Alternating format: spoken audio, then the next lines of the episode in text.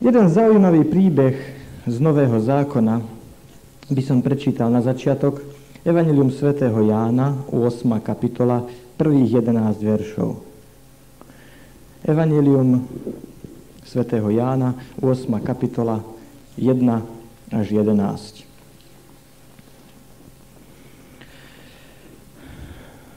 A stalo sa na úsvite, že Ježiš prišiel do chrámu a všetok ľud prichádzal k nemu a sadol si a učil ich.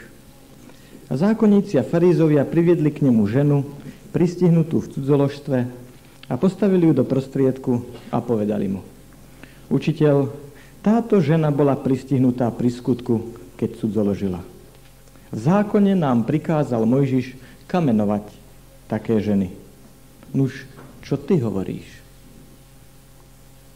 Ale to povedali, aby ho pokúšali, pretože ho chceli obžalovať. A Ježiš sa zohol dolu a písal prstom na zem. A keď sa ho len neprestávali opytovať, pozdvihol sa a povedal im, kto z vás je bez hriechu, nech prvý hodí na ňu kamen. A opäť sa zohol dolu a písal na zem. Ale oni počujúc to a súd obviňovaní od svojho svedomia, vychádzali jeden po druhom, od starších až do posledných a zanechaný bol Ježiš sám i žena stojaca v prostriedku. A keď sa zase pozdvihol Ježiš a nevidel nikoho okrem ženy, povedal jej, žena, kde sú tam tí tvoji žalobníci? Či ťa niktorý neodsúdil? A ona riekla, niktorý, pane. A Ježiš jej povedal, ani ja ťa neodsudzujem. Choď a nehreš viac. Zajímavý príbeh. A ľudia v priebehu storočí s ním mali veľké problémy. Viete prečo? Pretože v ich predstave sa zdalo, nie je možné, aby Pán Boh bol takýto. Aby Pán Boh sa takto dokázal zachovať.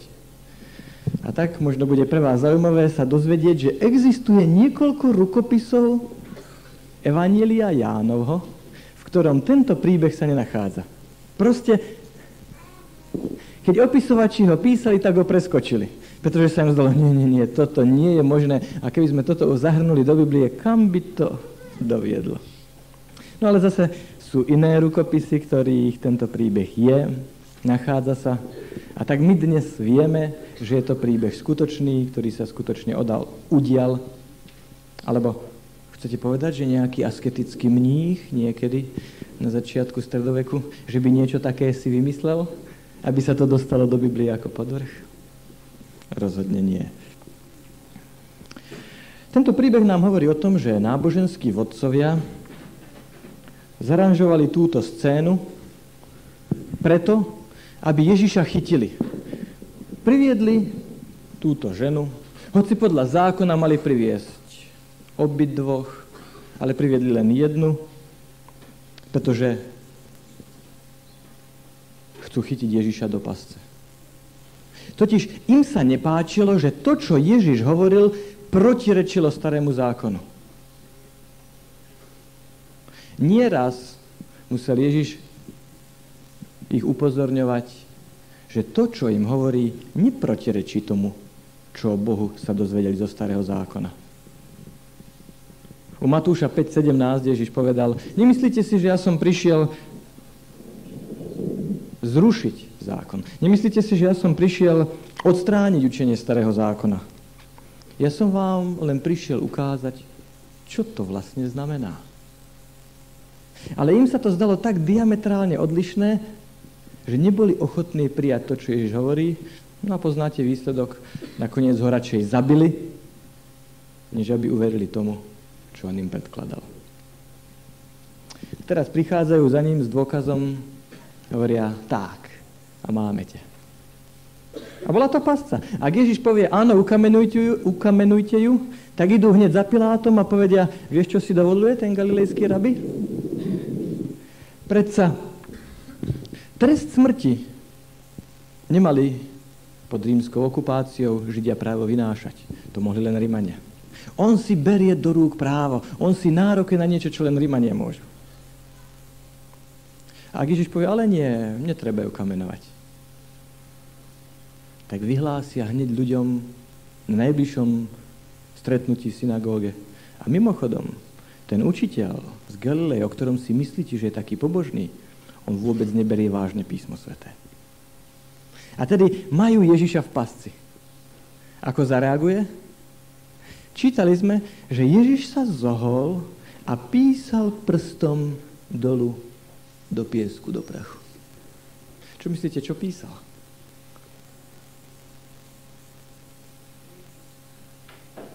V príbehu sa to priamo nehovorí, ale ak si všimnete ten, tie verše 7, 7 až 9, sa hovorí, že keď tí ľudia prišli bližšie k Ježišovi, aby videli, ako to, že neodpoveda na našu otázku, čo si tam píše do piesku.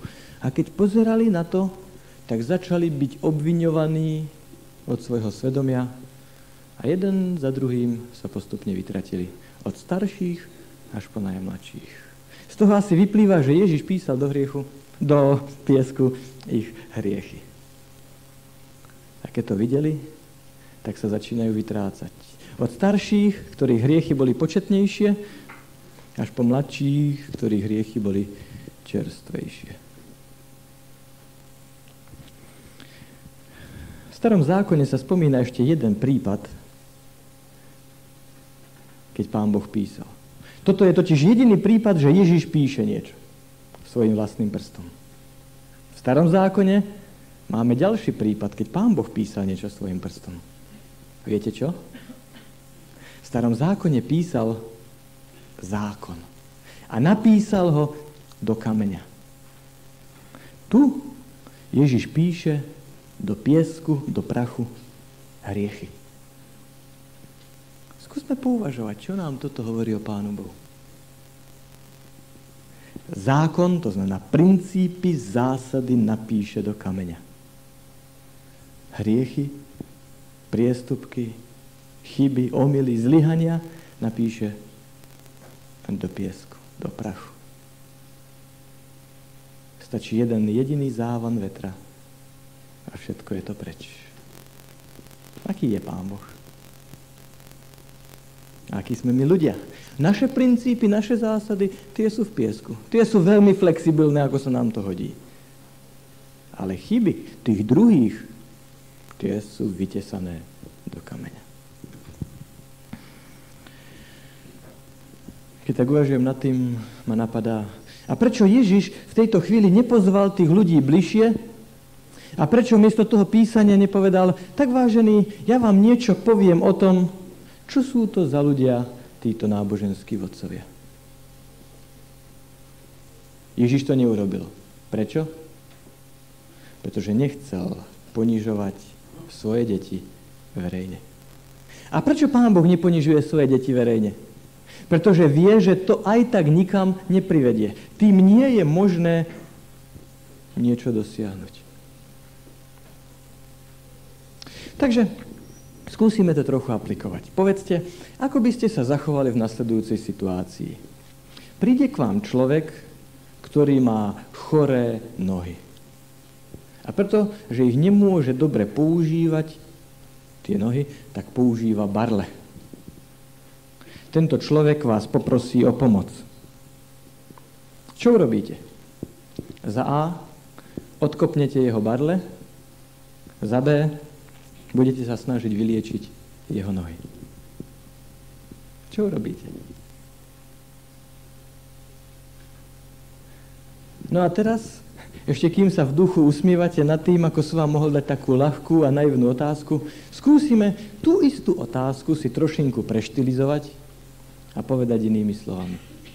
Príde k vám človek, ktorý robí niečo protivné, niečo, čím vám ubližuje, čo sa vám nepáči, možno je hrubý.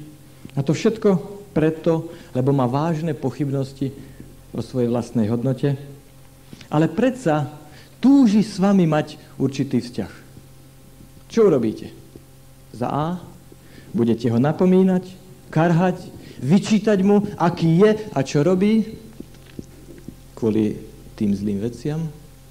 Alebo za B, pokúsite sa ho uistiť o tom, že si ho vážite a že chcete byť jeho dobrým priateľom.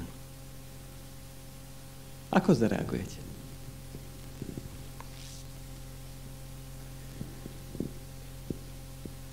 Ak sme dostatočne seba kritickí, musíme si priznať, že väčšina z nás reaguje tým druhým spôsobom. V každom z nás hriech, to znamená narušený vzťah s Bohom, narušil naše vedomie vlastnej hodnoty. Vedomie vlastnej hodnoty je založené na tom, čo si o sebe myslíme my. Čo si o sebe myslíme my a čo si myslíme, že si druhí myslia o nás. A na základe toho, aké máme vedomie svojej vlastnej hodnoty, na základe toho sa správame k druhým ľuďom. Od nášho vedomia vlastnej hodnoty záleží, ako rozprávame, záleží, ako počúvame. Od toho záleží, či v diskuzii sa budeme brániť, alebo budeme útočiť, či vôbec dokážeme príjmať kritiku ako reagujeme vo vzťahu k druhým ľuďom. Ak sa budeme hodnotiť nízko, tak sa snažíme postaviť okolo seba múr, aby ľudia nevideli, aký v skutočnosti sme. A tak sú ľudia, ktorí sa snažia postaviť takýto múr a tým sú zakríknutí, bojazliví, utiahnutí, nesmelí. A zase sú iní, ktorí majú príliš veľké vedomie vlastnej hodnoty a ten vnútorný pocit menejcenosti sa snažia zakryť tým, že veľa rozprávajú, že sú vyťahovační, že sa vyťahujú, že predstierajú, že sa snažia urobiť na ľudí určitý dojem. Ale ako to dosiahnuť? Ako to dosiahnuť, aby mňa ľudia uznávali, aby na mňa pozerali a nie na tých druhých? No väčšinou tak, že vychvalujeme seba a zhadzujeme tých druhých, že ohovárame, nadávame, vyrývame,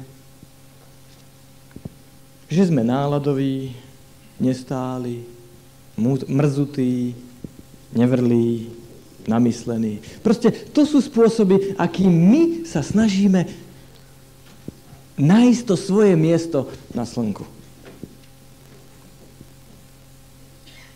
Povedal by som, kvôli tomu my ľudia kupujeme viac, než potrebujeme, jeme viac, než je zdravé, lopotíme sa viac, než by sme mali. Vlastne, keď tak nad tým uvažujete, ťažko by ste našli nejaký nemúdry, nelogický, nezdravý, neetický či nemravný skutok, ktorý nie je motivovaný práve touto túžbou dokázať tým druhým a nakoniec aj sebe, že predsa len kto si sme, čo si znamenáme,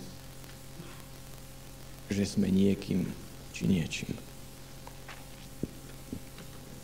Ale to nás vedie k tomu, že potom každý z nás sa uchyluje k tým barlám, ktorými si snažíme pomôcť k tomu, aby sme pred ľuďmi takto vyzerali. A to najhoršie je, že potom každý z nás chodí na tých svojich barlách a keď vidí barly druhého, tak sa mu ich snaží vybiť, zhodiť, odkopnúť a tak začíname jeden druhého mlátiť svojimi barlami hlava, nehlava, až úplne zabudneme na náš pôvodný problém. Preklíname jeden druhého, nadávame si, alebo preklíname tie barly. A pritom skutočný problém leží niekde úplne inde. Žena, o ktorej sme čítali na začiatku v príbehu, tiež mala svoje barly tiež potrebovala určité vedomie svojej hodnoty, uznania. No tak si našla spôsob, ktorý jej to dával, prinášal. Našla si ľudí, ktorí dokázali oceniť, ohodnotiť niečo na nej. Problém je, že nakoniec ju chytili. No vždycky vás chytia, keď chodíte na barlách. S barlami je ťažko utekať. Na barlách sa veľmi ťarbavo chodí.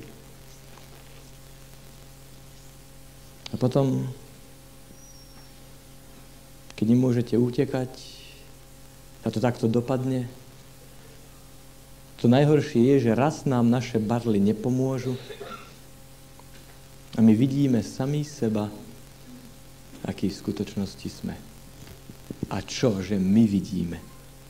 Ale tí druhí to vidia. A tak prichádzajú náboženskí vodcovia tej doby, ktorí sa považovali za strážcov mravnosti a chcú ju ubiť svojimi barlami.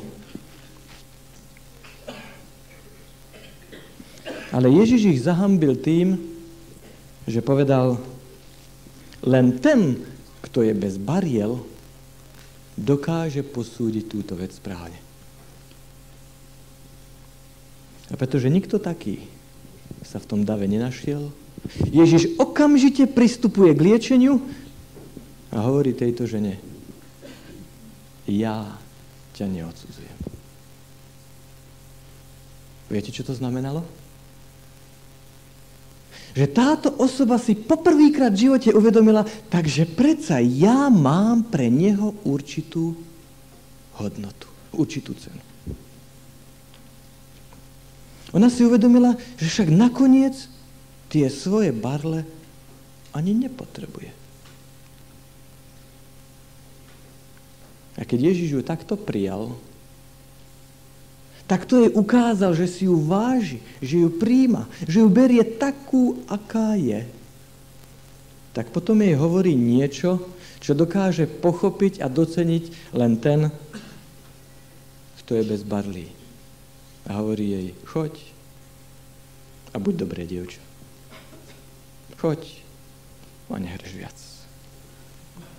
To znamená, Ježiš nám tu hovorí, Prestaňte mlátiť jeden druhého svojimi barlami a skúste sa mať navzájom radi. Tak, ako on nás má rád. Pane Ježiš tak veľmi chce, aby sme v svojom živote chodili bez týchto našich barličiek.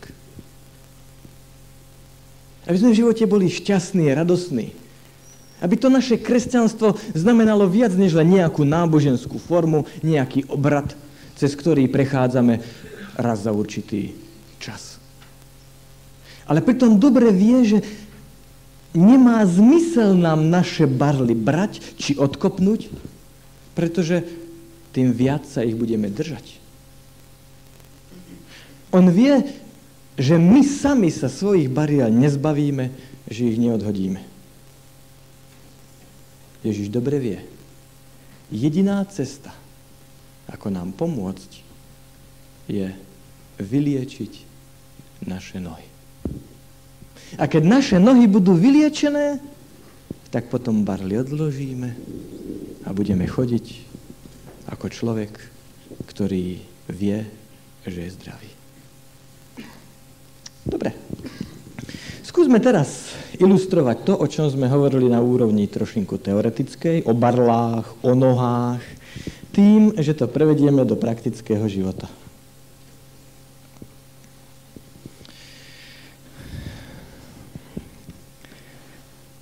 Tu je jeden človek, ktorý je hriešnik.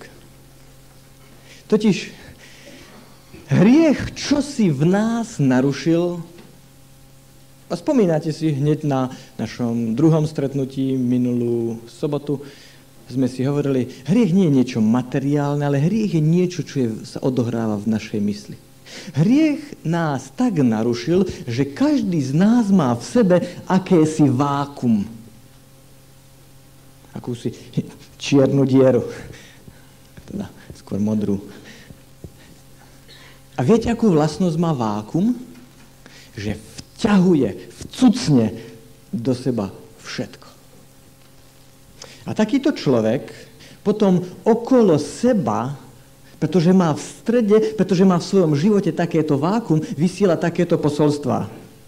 Divte sa tomu, čo všetko ja viem. Alebo, a to nevidíte na mne, čo si zvláštne, čo si hodnotné? Nevidíte, aký ja som nádherný, nádherná, obdivuhodná? Alebo závidte mi moje šaty? Alebo obdivujte moje auto? Alebo smejte sa na mojich vtipoch? Alebo traste sa pred mojou mocou? Skloňte sa pred mojou autoritou, pred mojim postavením. Ak chápete, o čo ide, tak dobre viete, tento človek týmto sa len snaží dať najavo, ako zúfalo túži potom, aby si ho kto si vážil, cenil, aby ho kto si mal rád. Lenže ako mu pomôcť? To celé má jeden háčik. Kto ho bude milovať, keď ten druhý má taký istý problém. Aj ten mu hovorí, no pozri, aký ja som nádherný, pozri, aký ja som múdry, pozri, aký ja, čo ja som dosiahol. Kto mu pomôže, keď každý z nás zápasí s tým istým problémom? Ako to vyzerá potom? No potom to vyzerá tak, že hovorí ten prvý tomu druhému miluj ma. Ale ten druhý odpovedá, len keď ty budeš najprv milovať mňa. A ten tretí sa hlási, hej, a na mňa ste zabudli? A čo ja?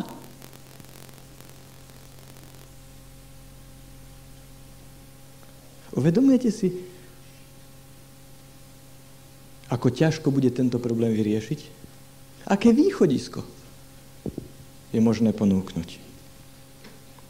žiadať ktoréhokoľvek z týchto ľudí, aby skutočne miloval toho druhého, to je holá nemožnosti. To je žiadať od nich čosi neskutočné. To ako keby ste poradili motoristovi, ktorý zastal niekde na ceste, pretože mu došiel benzín, je stojí tam s prázdnou nádržou. No, ľahká pomoc, dojdete 20 km, hej, zajdite za autom 20 km na najbližšiu pumpu, tam vám natankujú plnú nádrž.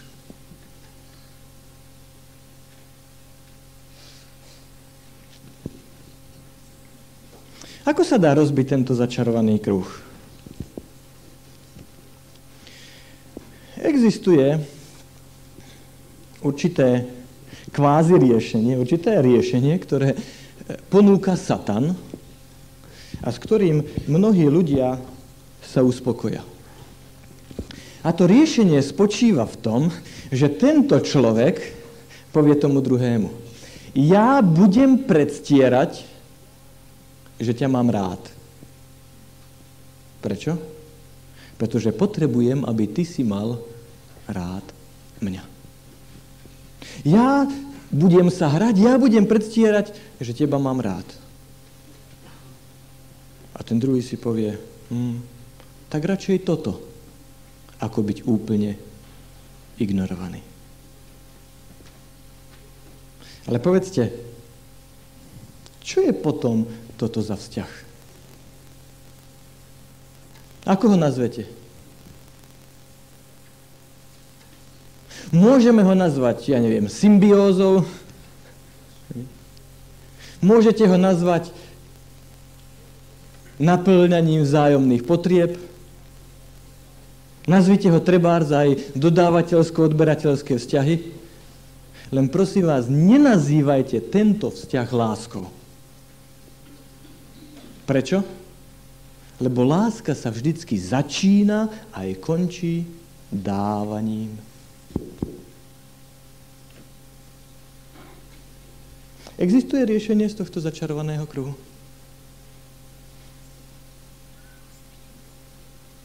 Spomente si na príbeh, ktorý sme čítali.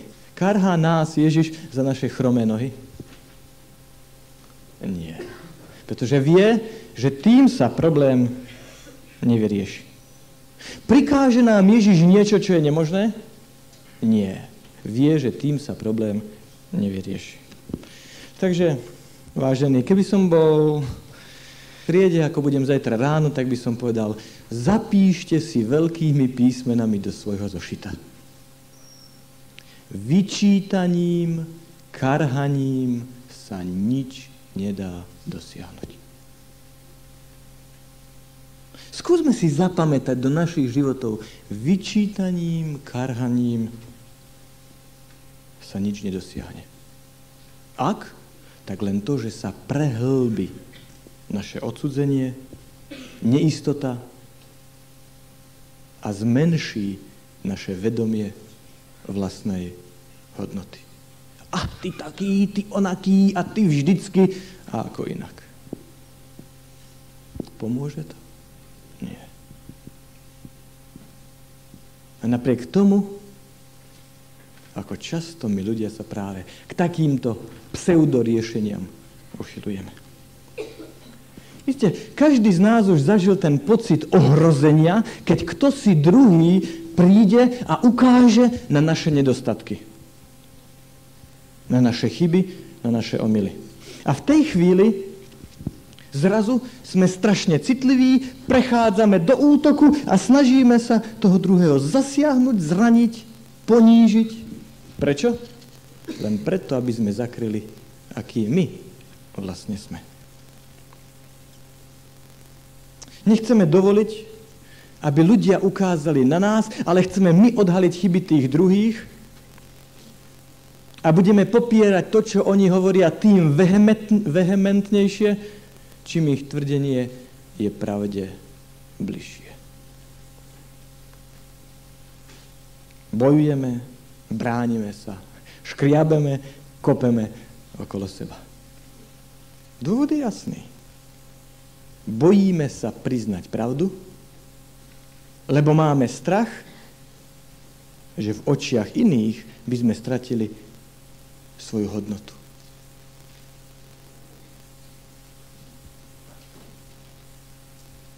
Ale keď nad tým tak uvažujeme, tak musíme prísť k záveru, ale Pán Boh aj tak vie, aký sme. Pán Boh dobre vie, čo je v nás, v našich srdciach. A práve preto jemu môžeme povedať to, čo cítime. A to ma privádza k záveru, našou najväčšou potrebou je uvedomiť si našu potrebu. Našou najväčšou potrebou je uvedomiť si našu najväčšiu potrebu. A síce, keď k Pánu Bohu prídem taký, aký som, keď mu poviem, čo cítim, čo prežívam, keď mu poviem o svojej biede, on si nebude o mne myslieť menej. On ma nebude menej milovať, pretože on už dávno o tom všetkom dobre vie. Pán Boh ma nezačne považovať za menej ceného, nezmení svoj postoj ku mne. Prečo by teraz, keď ja som mu povedal, aký som, keď ja mu poviem o svojej biede, on zmenil svoj postoj ku mne? Keď už dávno, dávno predtým o tom vedel. Ale aké ťažké je pre nás, pre naše pyšné ja priznať, ako počítate, keď sa vás svoje deti, keď sa vás niekto spýta, koľko máte detí. Hovorí jeden otec, otec druhému, Keby toto bol môj syn, ja už by som sa ho dávno zriekol. A ten mu hovorí, a ja, keby to bol váš syn, ale pochopte, on je môj.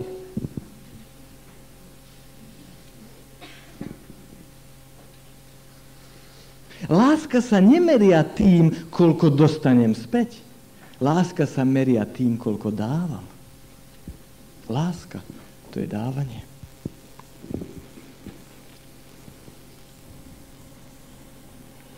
Ak takáto láska nie je v mojom srdci, potom nepoznám, akú hodnotu mám.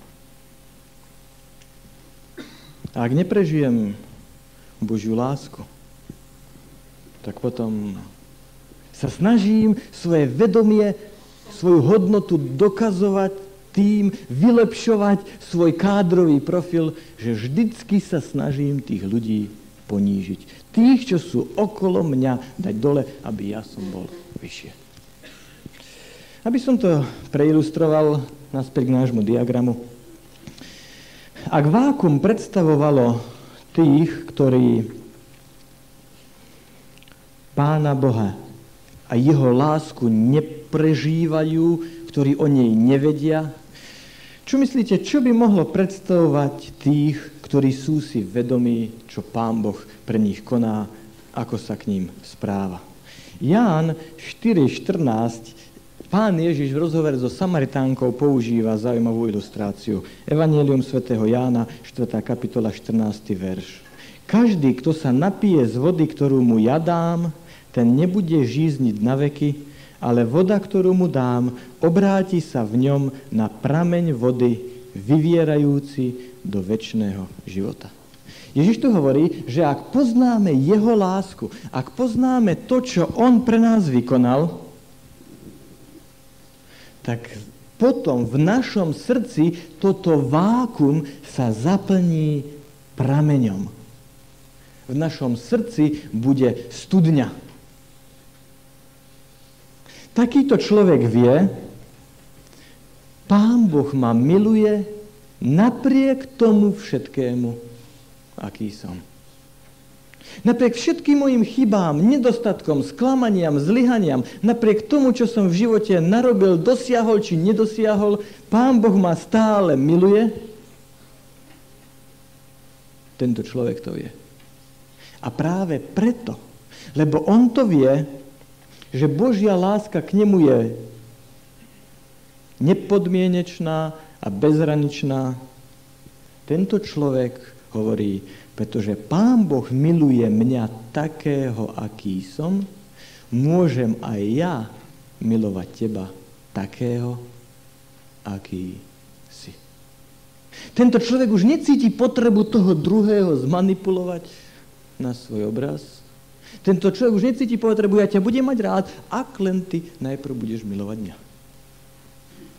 Ale vie, mňa pán Boh prijal takého, aký som, a preto aj ja teba príjmam a milujem takého, aký si. A potom, keď človek zažije takúto lásku, tak aj v jeho živote sa čosi mení. Povedzte, Neviem, teda neviem, či ste boli v prítomnosti takého človeka, ktorý zakúsil, poznal a vedel, čo je to Božia láska. Verím, že áno. Verím, že každý z nás. Takýto človek potom do, okolo seba, do svojho okola, okolia vysiela iné signály, iné posolstvá. Tak napríklad, ak by som ti mohol pomôcť, Nechám by sa mi otvorene povedať. Ak niečo potrebuješ, povedz mi, ja ti rád pomôžem. Alebo som tak rád, že môžeme byť spolu. Ty si pre mňa najdôležitejší. Alebo ak aj ten druhý človek urobí niečo, čo vás trápi, čo sa vám nepáči, a za čo sám sa hambí. Takýto človek mu dokáže povedať, ja viem si predstaviť, ako sa cítiš. A ja sa na teba za to nehnevám. Naopak, ja ti odpúšťam. Takýto človek dokáže povedať tomu druhému, skús mi povedať, čo ťa trápi, čo ťa zarmucuje. Určite ti to pomôže. Veď žiaľ zdieľaný je žiaľ polovičný. Takýto človek dokáže povedať tomu druhému, povedz mi, čo prežívaš, z čoho sa tešíš, však ja som taký rád, že si práve taký, aký si.